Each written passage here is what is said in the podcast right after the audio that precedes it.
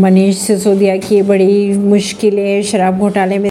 CBI की chargesheet में पहली बार आया नाम। अब पेंशन की जानकारी के लिए नहीं लगाने पड़ेगी। लोगों को सरकारी दफ्तरों के चक्कर। आने वाला है एक नया ऐप दिल्ली में पहलवानों को मिला किसानों का साथ। सोनीपत से एक जत्था जंतर मंतर के लिए हुआ रवाना।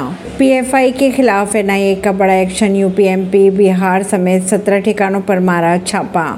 दिल्ली के सरोजनी मार्केट नगर में लगी आग। दो, दो दर्जन दुकानें जलकर हुई खाक। सीएम केजरीवाल ने दिए सख्त निर्देश। दिल्ली के तेरह लाख श्रमिकों को मिले ग्रुप इंश्योरेंस फ्री बस पास घर और हॉस्टल। ऐसी ही खबरों को जानने के लिए जुड़े रहिए जनता सरिश्ता पॉडकास्ट से। परवीन दिल्ली से।